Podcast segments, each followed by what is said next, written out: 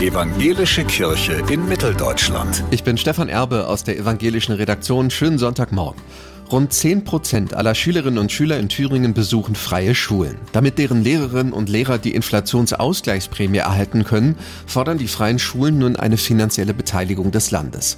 Lehrerinnen und Lehrer an freien Schulen können die Inflationsausgleichsprämie von 3000 Euro grundsätzlich auch erhalten, aber ohne zusätzliche Gelder vom Land könnten die Träger der freien Schulen diese Kosten nur durch höhere Schulgelder der Eltern aufbringen, heißt es von der Landesarbeitsgemeinschaft der freien Schulträger in Thüringen. Das Problem liege darin, dass bei der Berechnung der staatlichen Finanzhilfen für die freien Schulen solche Sonderzahlungen nicht berücksichtigt werden. Das war auch schon bei der Corona-Prämie so.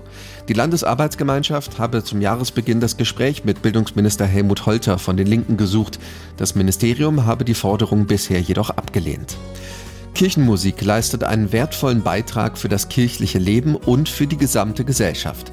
Das ist ein Ergebnis einer neuen Studie der Evangelischen Kirche in Mitteldeutschland.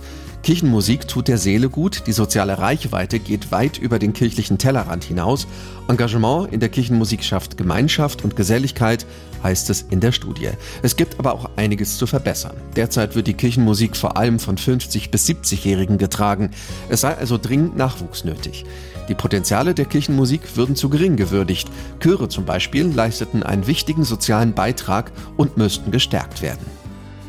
Junge Menschen in Deutschland haben laut einer Umfrage mehr Vertrauen in die Demokratie als in anderen europäischen Ländern. Das ist das Ergebnis einer Studie im Auftrag der Bertelsmann Stiftung. 59 Prozent der Befragten zwischen 18 und 30 Jahren bekunden in der Studie Vertrauen in die Demokratie.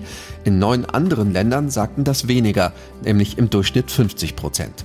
Auch beim Vertrauen in die Europäische Union liegt die jüngere Generation in Deutschland mit 62 Prozent fünf Prozentpunkte vor ihren Altersgenossen in den anderen Staaten. Kritischer bewerten die Befragten der Studie politische Institutionen. Stefan Erbe, Evangelische Redaktion.